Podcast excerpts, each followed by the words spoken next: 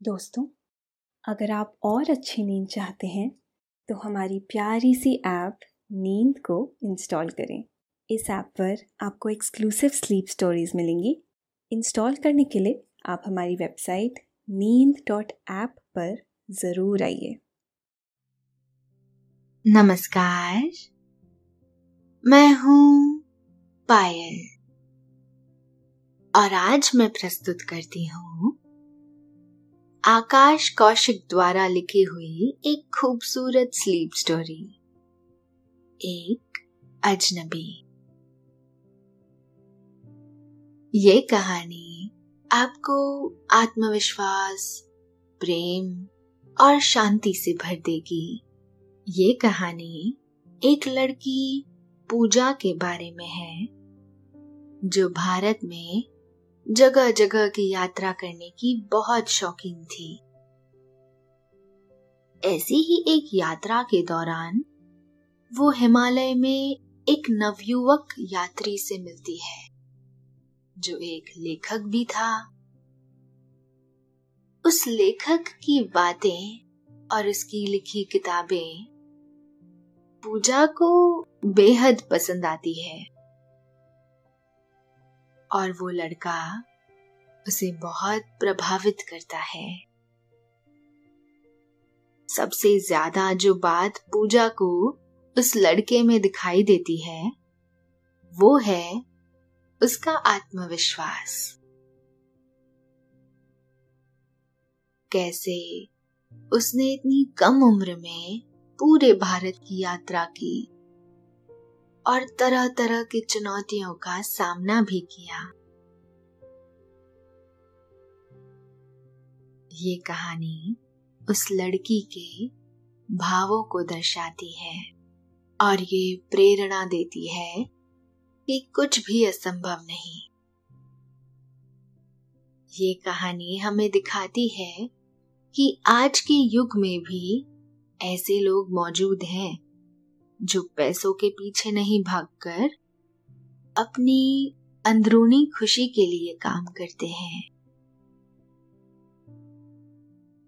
लेकिन ये कहानी सुनने से पहले आप अपने आसपास की सारी लाइट्स ऑफ़ करके आराम से लेट जाइए।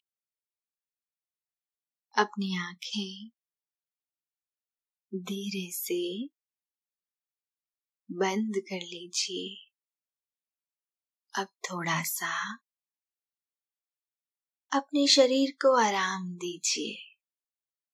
थोड़ा और आराम अपने शरीर को बिल्कुल ढीला छोड़ दीजिए।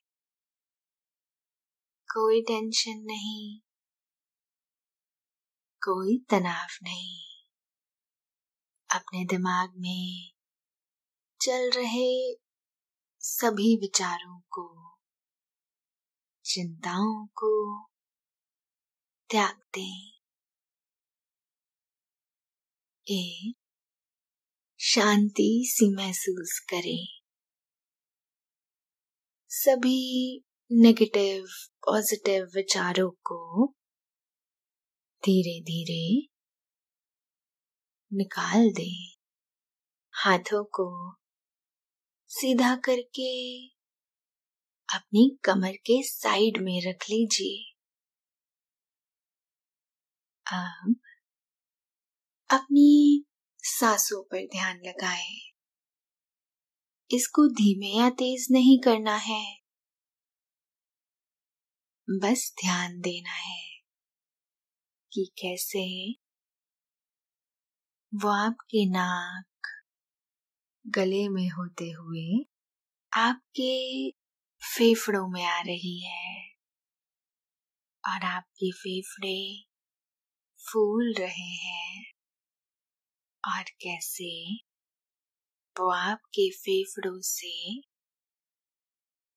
वापस गले और नाक के माध्यम से वापस निकल रही है और आपके फेफड़े थोड़े सिकुड़ रहे हैं। आपका मन शांत, एकदम शांत होता जा रहा है। आप अच्छा महसूस कर रहे हैं। खुद को काफ़ी हल्का फील कर रहे हैं। सब तरफ़ शांति है, सुकून है, खामोशी है। पूजा एक बहुत ही संस्कारी परिवार की लड़की थी। लेकिन वो हर समय खोई खोई सी रहती थी। हालाँकि उसने अपनी इंजीनियरिंग की पढ़ाई पूरी कर ली थी।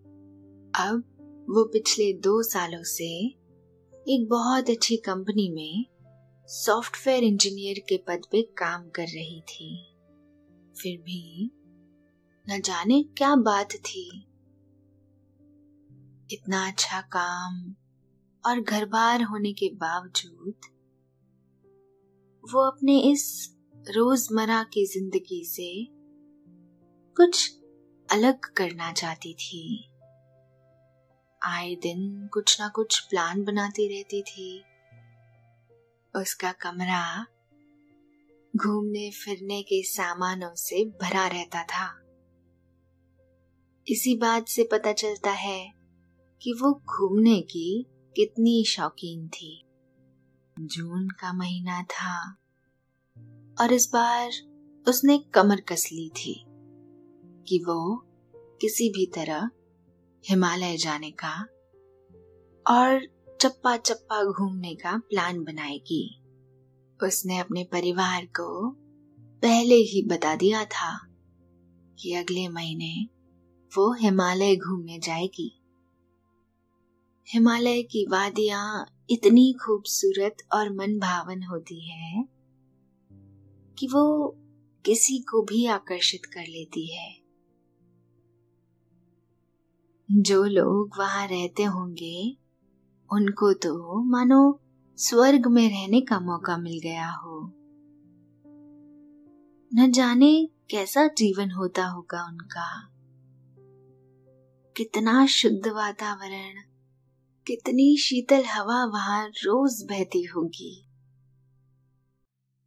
ऐसी ही कई बातें हर समय पूजा सोचती रहती थी। बेंगलुरु की वो कंपनी जिसके लिए पूजा काम करती थी, उसे महीने की दो छुट्टियाँ दिया करती थी। बस फिर, पूजा ने भी इरादा कर लिया कि कई महीनों की छुट्टियाँ इकट्ठी करके वो घूमने जाएगी। अब उसके पास पंद्रह दिन की इकट्ठी छुट्टी हो गई थी। उसने अपनी कंपनी को भी पहले ही खबर कर दी थी कि वो हिमालय घूमने जा रही है और पंद्रह दिनों के बाद ही आएगी। घर वालों को भी उसके इस शौक से कोई दिक्कत नहीं थी। क्योंकि वो अपनी काबिलियत पहले ही साबित कर चुकी थी। अच्छा पैसा कमाने के बाद। इसलिए रोका टोकी का ज़्यादा कोई सवाल ही नहीं था। और ना ही वो किसी की मानने वाली थी। आखिरकार लड़की जिद्दी जो ठहरी। तो बस फिर वो दिन आ ही गया। जब पूजा का सपना पूरा होने जा रहा था। और पहली जुलाई को सारे सामान और तैयारियों के बाद वो अपनी पहले से बुक की हुई ट्रेन के द्वारा बेंगलुरु से रवाना हो गई। रास्ते में इतने सुंदर सुंदर जंगल और पेड़ पहाड़ देखकर वो फूले नहीं समा रही थी। एक गहरी आज़ादी का एहसास कर रही थी। ऐसी आज़ादी जो उसे वहाँ दफ्तर में नहीं मिल रही थी। बरसों का सपना पूरा होने जा रहा था। इसलिए वो बेहद खुश थी। रास्ते में एक स्टेशन से पढ़ने के लिए उसने किताब खरीदी। वो किताब थी एक लेखक अविनाश के द्वारा लिखी हुई। उसकी यात्रा की कहानी। उस किताब ने पूजा के मन को जैसे पकड़ सा लिया था। लेखक की जीवनी पढ़कर और उसके घूमने फिरने की यात्रा के बारे में पढ़कर, जैसे वो मन ही मन उससे बहुत प्रभावित हो गई थी। वो ये देखकर और पढ़कर हैरान थी कि कैसे इतनी कम उम्र में कोई व्यक्ति पूरा भारत घूम सकता है। और इतना नाम कमा सकता है। अब क्योंकि उसे भी यात्राएँ करने का इतना शौक था, इसलिए वो भी ऐसे लोगों से मिलना पसंद करती थी। तो मन ही मन उसकी इच्छा थी कि वो एक बार अविनाश से ज़रूर मिले और उससे ढेर सारे प्रश्न पूछे। जो किताब पढ़ते समय उसके मन में हिलोरे ले रहे थे। पढ़ते पढ़ते कब समय निकल गया पता ही नहीं चला। और एक लंबी यात्रा के बाद पूजा हरिद्वार रेलवे स्टेशन तक पहुँच गई। यहाँ वो सबसे पहले शांति कुंज के दर्शन करती है, जिसके बारे में उसने कई किताबों में पढ़ा था और कई लोगों से सुना था कि ये एक धार्मिक स्थल है। तरह तरह के शोध होते रहते हैं और जिसकी स्थापना श्री राम शर्मा आचार्य ने की थी। शांति कुंज के बाद वो एक होटल में रुकी और शाम के समय हरिद्वार गंगा के किनारे गई। उसके कमरे की खिड़की से पावन पवित्र कर देने वाली गंगा कल कल करती हुई साफ़ साफ़ दिखाई दे रही थी। अब तो मानो उसकी खुशी और आनंद का कोई ठिकाना ही नहीं था, क्योंकि जो सपना वो कई सालों से देख रही थी, वो सपना आज पूरा हो रहा था। हर एक चीज़ जो वो करना चाहती थी, आज कर पा रही थी। गंगा की हर लहर के साथ। उसका हर सपना जैसे पूरा हो रहा था। सुबह उठते ही उसने सबसे पहले गंगा स्नान किया और सूर्य भगवान को जल अर्पण किया। स्नान के बाद थोड़ी देर वहीं घाट पर ध्यान किया और फिर योगासन का अभ्यास किया। जगह जगह कथा हो रही थी। कोई अपने ग्रह शांति के लिए तो कोई अपने कारोबार में वृद्धि के लिए पूजा पाठ करवा रहा था। ऐसा शांत और शुद्ध वातावरण देखकर पूजा गदगद हो गई। अगला पड़ाव था ऋषिकेश। तो बस, पूजा अपना सारा सामान बाँध कर निकल पड़ी ऋषिकेश के लिए। इस बार उसने बस द्वारा यात्रा करने का सोचा। ऋषिकेश हरिद्वार से ज़्यादा दूर नहीं था।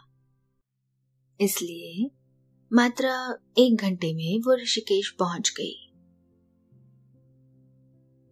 ऋषिकेश एक ऐसा पवित्र स्थल है जो हिमालय का आरंभ कहा जा सकता है। ये भगवान शिव का प्रिय स्थल है। पूजा ने त्रिवेणी घाट पर एक कमरा लिया और खिड़की से गंगा को निहारने लगी। शाम को स्नान करने का मन हुआ तो वो घाट पर चली गई। और जैसे ही पहला कदम गंगा में रखा तो कब कभी सी छूट गई, क्योंकि पानी बहुत ही ठंडा था। ठंडा होता भी क्यों ना? आखिरकार बर्फ़ का पिघला हुआ पानी ही तो गंगा बनकर निरंतर बह रहा है। फिर भी किसी तरह मन को पक्का करके उसने स्नान किया। और डूबते सूर्य को नमस्कार किया। त्रिवेणी घाट, ऋषिकेश का सबसे बड़ा घाट है और सबसे प्रसिद्ध भी है। ये उत्तराखंड में स्थित है। ये घाट अपने पापों से मुक्त होने के लिए आए हुए भक्तों से सदा भरा रहता है। और कर्म कांड के लिए प्रसिद्ध स्थानों में से एक है। अब पूजा आगे बढ़ने का मन बना चुकी थी। तो बस उसने पंच प्रयाग की यात्रा शुरू की, जो ऊपर की तरफ़ हिमालय में स्थित है। विष्णु प्रयाग, नंद प्रयाग, करण प्रयाग, देव प्रयाग और रुद्र प्रयाग। ये पंच प्रयाग हैं जो उत्तराखंड में स्थित है और करोड़ों लोग हर साल इनकी यात्रा करते हैं। पूजा ने भी एक एक करके एक एक दिन सभी जगह बिताया। और हिमालय की खूबसूरती का पूरा आनंद लिया। अब वो जोशी मठ पहुँच चुकी थी। और यहाँ से बद्रीनाथ ज़्यादा दूर नहीं था। जोशी मठ का नरसिंह देव मंदिर, पूजा को इतना खूबसूरत लगा जिसका कोई ठिकाना नहीं था। उस मंदिर से ऊपर से मानो पूरा हिमालय और उसके पहाड़ दिखाई दे रहे थे। दृश्य इतना सुंदर और मनमोहक था कि पूजा के रोंगटे खड़े हो गए। नरसिंह देव मंदिर में दर्शन के बाद पूजा ने वहाँ के प्रसिद्ध बाज़ार में कुछ खरीदारी करी और अपने परिवारजनों के लिए कुछ न कुछ खरीदा। अब वो आगे बद्रीनाथ के लिए निकल पड़ी। टैक्सी में बैठकर सबसे पहले उसने पांडुकेश्वर में पांडवों द्वारा बनाया हुआ पाँच हज़ार साल पुराना मंदिर देखा। इतने पुराने मंदिर को देखकर वो हैरान रह गई। मंदिर की मूर्तियाँ और दरवाजे भी उतने ही पुराने थे। जितना पुराना मंदिर। पुजारी ने उस मंदिर के विषय में कुछ चर्चा की। और पूजा ने कुछ दान देने का फैसला किया। पूजा ये देखकर हैरान थी कि मंदिर का डिज़ाइन इतना बेहतरीन था कि आजकल के शिल्पकार भी उसे नहीं बना सकते। तो उस समय कैसे ये संभव हुआ?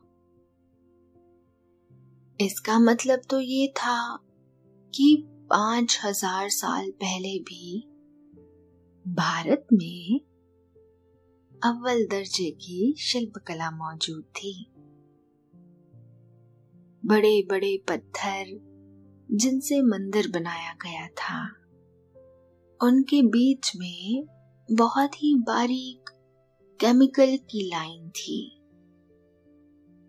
ये कोई साधारण केमिकल नहीं था। ये उस समय का बनाया हुआ बेजोड़, बड़ा ही ताकतवर मिश्रण था, जिसने पाँच हज़ार सालों तक मंदिर को जैसे कि तैसे बनाकर रखा हुआ है। पूजा ने पुजारी से इस बारे में बात की। तो पुजारी ने बताया कि ये उड़द की दाल और चूने को मिलाकर तैयार किया जाता था।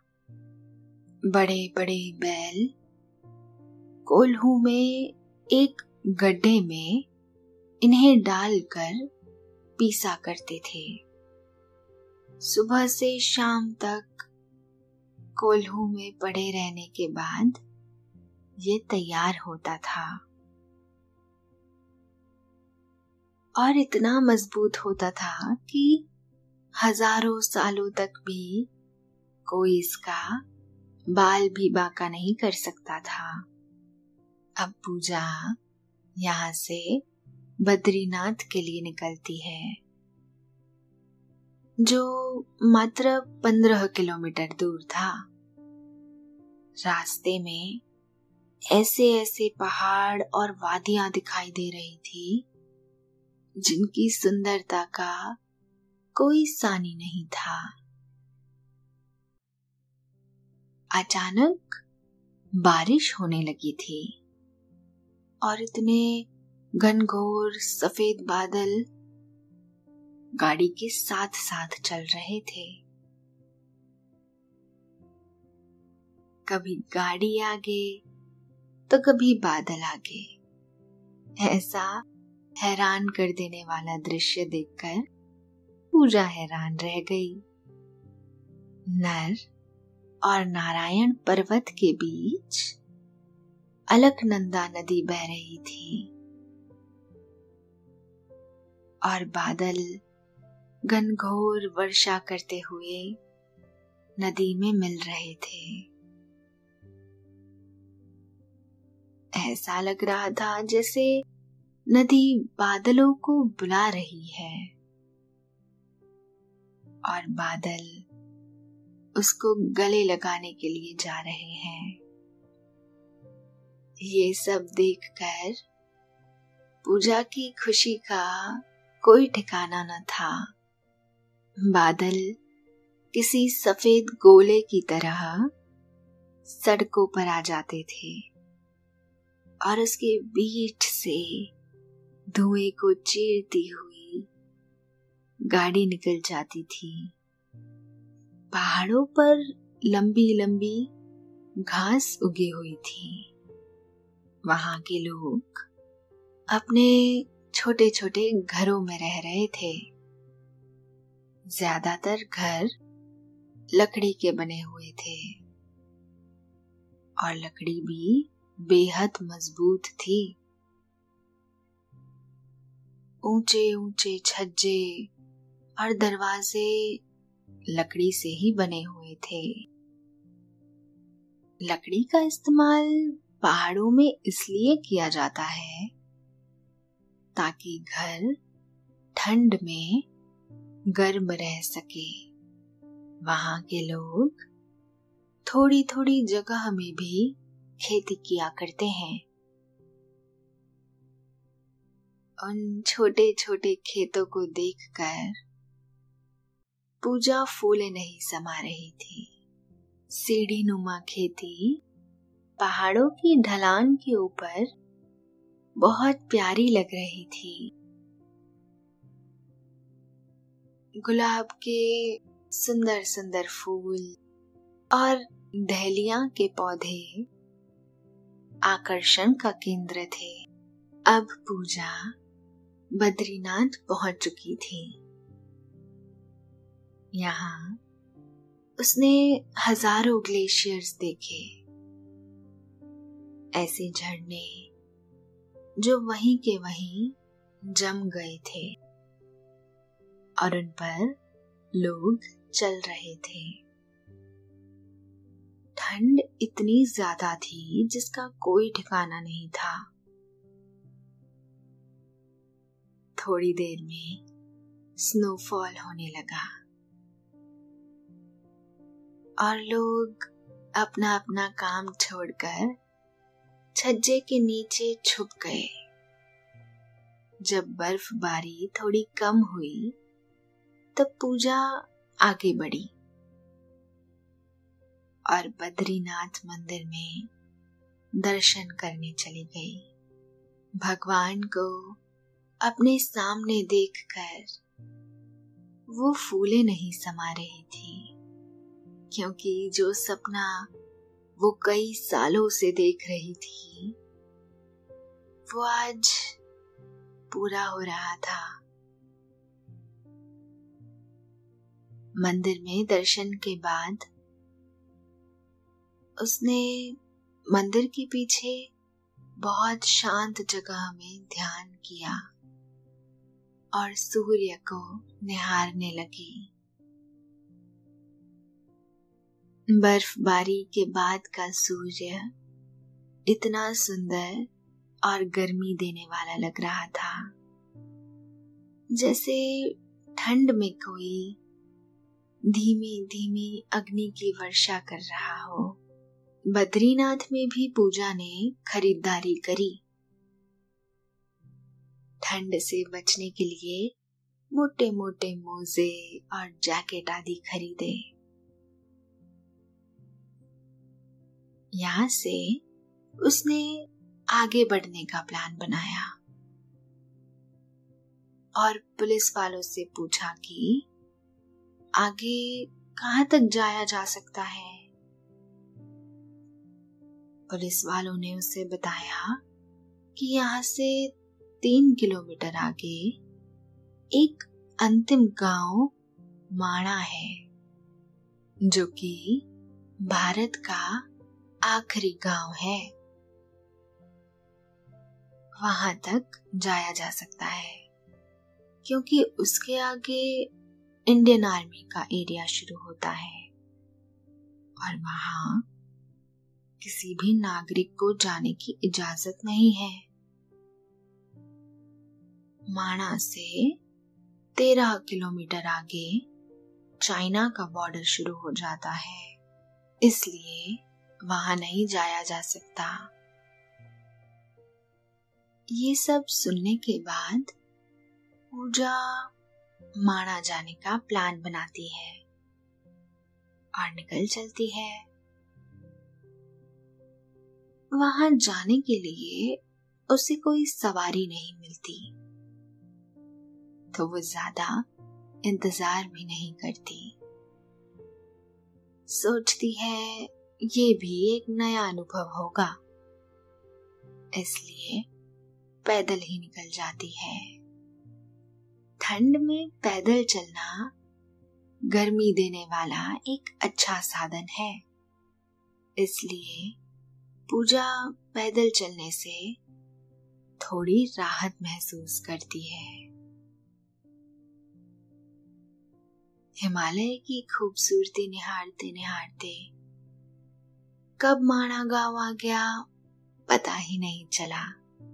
माणा गाँव के शुरुआत में ही एक चाय की दुकान पूजा को दिखाई दी। उस पर लिखा था, भारत की आखिरी चाय की दुकान। इस दुकान की तस्वीरें पूजा ने कई सालों पहले इंटरनेट पर देखी थी। और तभी ही उसने मन बना लिया था कि एक दिन वो ज़रूर इस जगह जाएगी और इसी दुकान पर चाय भी पिएगी। आज वो सपना पूरा हो गया था। इसलिए उसकी खुशी का कोई ठिकाना नहीं था। चाय वाले को चाय का ऑर्डर देकर वो थोड़ी देर बराबर में पड़ी हुई लकड़ी की एक बेंच पर बैठ गई। कुछ लोग वहाँ पर बैठे मिट्टी के कुल्लड़ में चाय पी रहे थे। और अचानक पूजा देखती है कि सामने बैठा एक लड़का जो चाय पी रहा था। वो हूबहू उस लेखक की तरह लग रहा था, जो पूजा ने किताब में देखा था। वही किताब जो उसने रेलवे स्टेशन से खरीदकर अपनी यात्रा में पड़ी थी। फिर उसने सोचा, नहीं नहीं, ऐसा कैसे हो सकता है? ये ज़रूर मेरे मन का कोई भ्रम है। पर उसका चेहरा इतना मिलता जुलता था कि वो बिना पूछे रह ही नहीं पाई। उसने हिम्मत करके उसके पास जाकर पूछा कि, क्या आप अविनाश हैं। लड़के ने भी पहले तो गंभीरता से पूजा की तरफ़ देखा और फिर धीरे से मुस्कुराते हुए कहा, जी हाँ मैं ही अविनाश हूँ। पूजा ये सुनकर हैरान रह गई और उसने सोचा ये कैसा संयोग है? मेरी किस्मत इतनी अच्छी कैसे हो सकती है? फिर पूजा ने उससे वापस पूछा, क्या आप लेखक हैं? अविनाश ने कहा, जी हाँ मैं वही लेखक हूँ, जिसकी किताब आपने शायद पढ़ी होगी। जितना आश्चर्य पूजा को हो रहा था उसका एक प्रतिशत भी अविनाश को नहीं था। जैसे उसके लिए ये रोज की बात है। अविनाश को अपने सामने देखकर पूजा हैरान रह गई और बेहद खुश भी हुई कि जिससे वो मिलना चाहती थी और इतने सारे सवाल पूछना चाहती थी। वो अपने आप ही उसके सामने आ गया। जैसे बद्रीनाथ ने उसे इस यात्रा का सारा फल एक झटके में दे दिया हो। दोनों बैठकर बातें करने लगे और अपने अनुभव साझा करने लगे। पूजा ने अविनाश को उसकी किताब के बारे में बताया। और पूजा के मन में जितने भी सवाल थे, वो सारे पूछ लिए। अविनाश ने भी पूजा को बताया कि ये सब मेरा निजी अनुभव है, जो मैंने आप जैसे यात्रा पसंद लोगों के लिए ही लिखे हैं। पूजा अविनाश का आत्मविश्वास देखकर हैरान थी। अविनाश ने पूजा को बताया कि वो पिछले सात सालों से इसी तरह यात्रा कर रहा है। और चौथी बार बद्रीनाथ आया है। अविनाश एक बेहद सुलझा हुआ इंसान था। और पैसों के पीछे न भागकर जीवन खुलकर जीने में ज़्यादा विश्वास रखता था। ये सब देखकर पूजा बहुत हैरान और खुश थी कि वो ऐसे किसी इंसान से अपने जीवन में मिल पाई। दोनों ने अब एक दूसरे के साथ ही नीचे ऋषिकेश तक जाने का प्लान बनाया। और आगे की यात्रा के लिए साथ ही निकल पड़े। तो दोस्तों, ये थी आज की कहानी। कहानी एक अजनबी की। आशा है आपको आज की ये कहानी अच्छी लगी होगी। आपने ये कहानी सुनी। आपको अच्छा लग रहा है। और अब समय हो गया है आपके सोने का। आप धीरे धीरे नींद की ओर बढ़ते जा रहे हैं। और नींद आपको अपनी आगोश में समाती जा रही है। समाती जा रही है। शुभ रात्रि।